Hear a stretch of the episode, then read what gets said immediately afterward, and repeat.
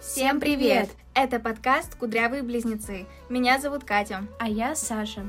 Цель подкаста – отвлечься от грустных мыслей, расслабиться и немного отдохнуть. Вы можете его слушать, пока готовите обед или гуляете. Убирайтесь в комнате или просто лежите. Ждите от нас выпуски каждую неделю.